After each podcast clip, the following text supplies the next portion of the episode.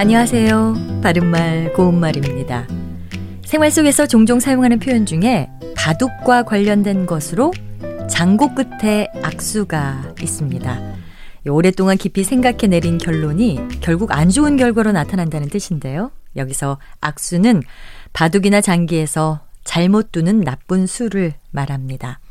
이와 관련된 한자 성어로 욕교 반졸이 있습니다. 이것은 잘 만들려고 너무 기교를 다하다가 도리어 졸렬한 결과를 보게 되었다는 뜻으로 너무 잘하려 하면 도리어 잘 되지 아니함을 이르는 말입니다. 또 잔꾀를 부리다가 결국 자기 일을 그르치는 경우에 자기 발등을 찍는다라고 하지요. 이와 비슷한 뜻으로 쓸 수 있는 한자어로 자충수가 있는데 자충수 역시 바둑에서 사용하는 말로 자충은 자기가 놓은 돌로 자기의 수를 줄이는 일을 말합니다. 따라서 자충수란 자기가 놓은 돌을 자기가 죽이는 수를 가리키는 것이죠.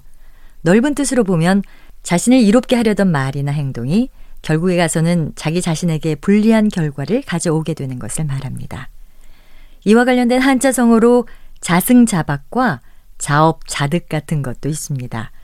자승자박은 자기의 줄로 자기 몸을 올가 묶는다는 뜻으로 자기가 한 말과 행동에 자기 자신이 옳혀 곤란하게 되는 것을 뜻하고요.